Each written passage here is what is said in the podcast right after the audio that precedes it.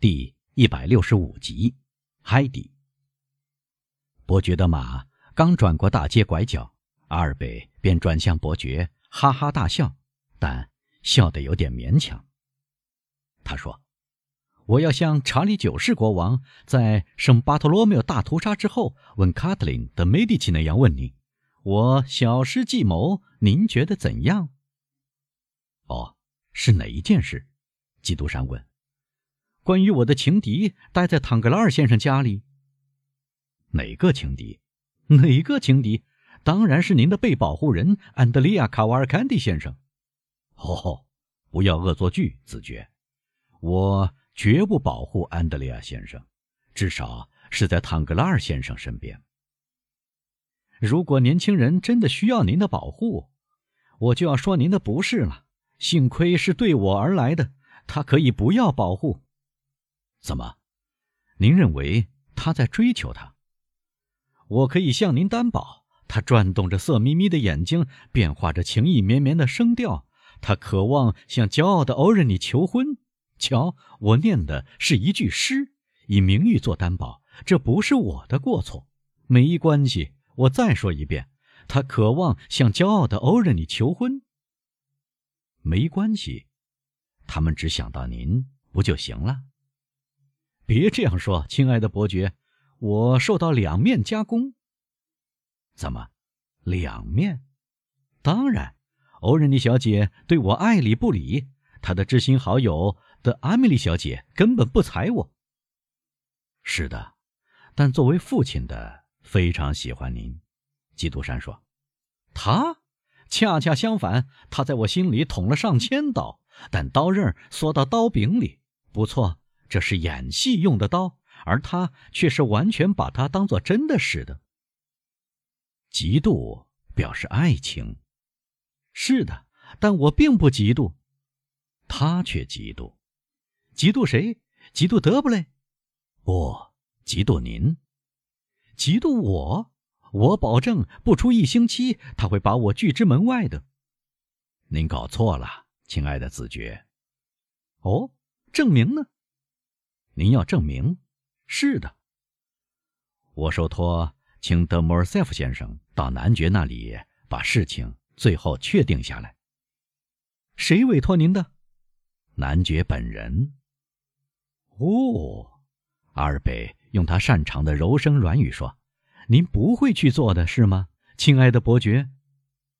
您搞错了，阿尔贝，我会做的，因为我答应了。唉，阿尔贝叹了口气说：“看来您是一定要让我结婚。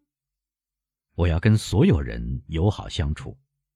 说到德布雷，我在男爵夫人那里见不到他了，有过争吵。同夫人？不，同男爵先生。他觉察到什么吗？哦，玩笑开得很妙啊。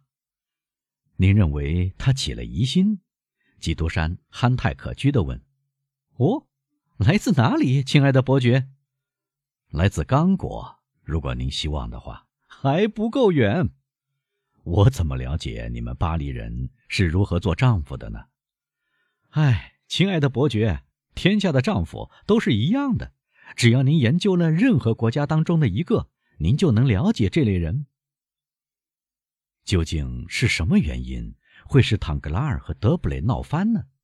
他们看来非常和谐一致啊，基督山再次天真的说：“哦，正是，我们要探索伊西斯的秘密了。但我并不在行。待卡瓦尔坎蒂先生成了这个家庭的一份子，您再去问他吧。”马车停住了，我们到家了。基督山说：“只有十点半，请进来吧。”好的。我的马车会送您回家的。不，谢谢。我的双座四轮轿式马车本该跟在我们后面。啊，确实在后面。基督山跳下地来说：“他们俩进了屋，客厅灯火明亮。他们走了进去。去给我们备茶，巴蒂斯坦。”基督山说。巴蒂斯坦一言不发地出去了。转眼功夫，他端着一只备好茶点的托盘进来。这仿佛童话中的点心从地底下冒出来似的。说实话，莫尔塞夫说：“我赞赏您的地方，亲爱的伯爵，倒不是您的富豪，兴许有比您更有钱的人，也不在您的机智。不，玛莎不比您更机智，但他同您一样有思想，而是伺候您的方式，不用回答您一句话。”只消分秒之间，仿佛仆人根据您打铃的方式就能猜测到您想要的东西，仿佛您想要的东西随时都准备好。您说的倒也不错，仆人知道我的习惯，比如您会看到，您喝茶时想做什么？我当然想抽烟了。基督山走进小林，敲了一下，转眼间一扇特设的门打开了，阿里。拿着两只土耳其长管烟斗出现，里面塞满了上等的拉塔基亚烟草，真是神了。莫尔塞夫说：“不，这非常简单。”基督山说：“阿里知道我喝茶或咖啡时一般要抽烟，他知道我要喝茶，也知道我带您回家。他听到我叫他，他猜到了原因。由于他来自这样一个国家。”那里是用烟斗来款待客人的，所以不是拿来一支，而是拿来两支长管烟斗。这当然是合情合理的解释，但的确也只有……哦，我听到的是什么声音？莫尔塞夫侧向门那边，透过门确实传来像吉他的乐器声。啊，真的，亲爱的子爵。今晚您注定要听音乐，您摆脱了唐格拉尔小姐的钢琴，又陷入海蒂的单弦小提琴之中。海蒂，多么可爱的名字！除了在拜伦爵士的诗歌里，当真还有叫海蒂的女人吗？当然有，在法国，海蒂的名字非常罕见，但在阿尔巴尼亚和埃皮鲁斯却很普遍，如同你们称作圣洁、贞洁。纯真，像你们巴黎人所说的那样，这是一种教名。哦，多么迷人呢！阿尔贝说：“我多么希望看到法国女人叫善良小姐、沉静小姐、慈善小姐呢。”您说吧，如果唐格拉尔小姐不像人们称呼她那样叫 Claire Mary o r e n y 而是叫圣洁、贞洁、纯真唐格拉尔小姐，呼！在发表结婚预告时，这会产生多么出色的效果呢？您真是疯了，伯爵说：“不要这样大声说笑，海底会听到的。他会生气吗？”“不会。”伯爵神态高傲地说。“他很和蔼吗？”阿尔贝问。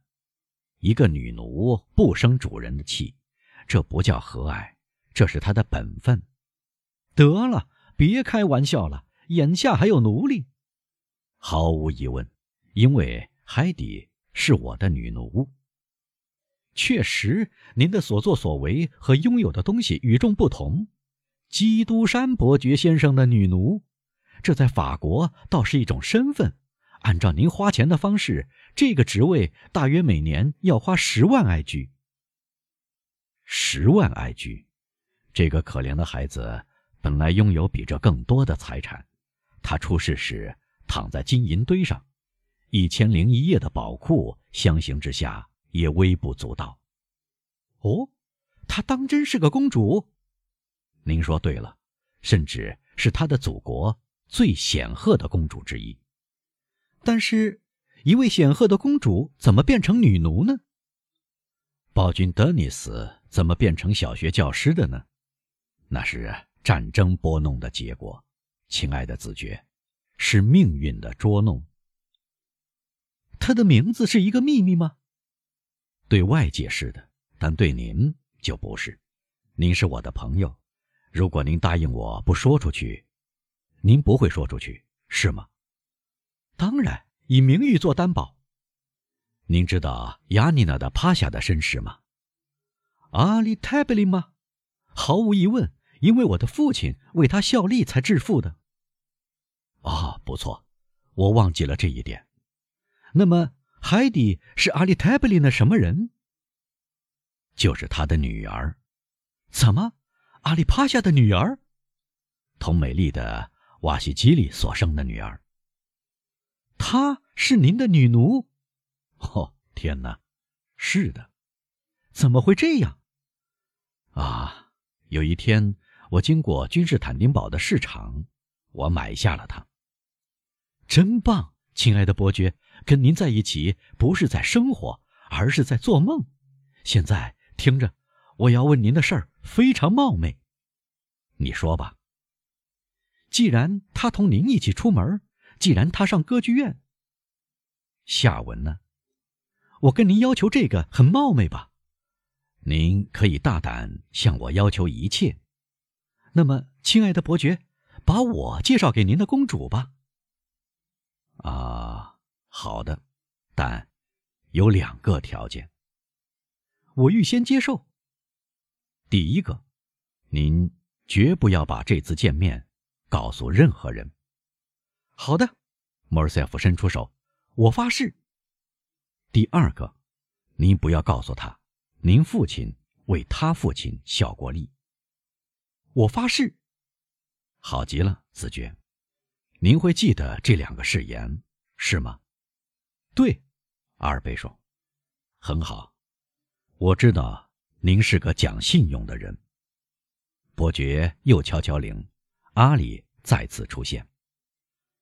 通知海蒂，伯爵对他说：“我要到他房里喝咖啡，也让他明白，我要求他允许给他介绍我的一个朋友。”阿里鞠了一躬，出去了。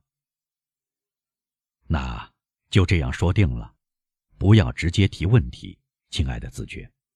如果您想了解什么事儿，那就问我，我再去问他。一言为定。阿里第三次出现，撩起门帘，向他的主人和阿尔贝表示，他们可以进去。进去吧，基督山说。阿尔贝将手插入头发，卷起髭须。伯爵又拿起帽子，戴好手套，在阿尔贝前面走进房间。阿里像一个前沿哨兵把守着，而米尔托指挥的三个法国女佣保卫着这套房间。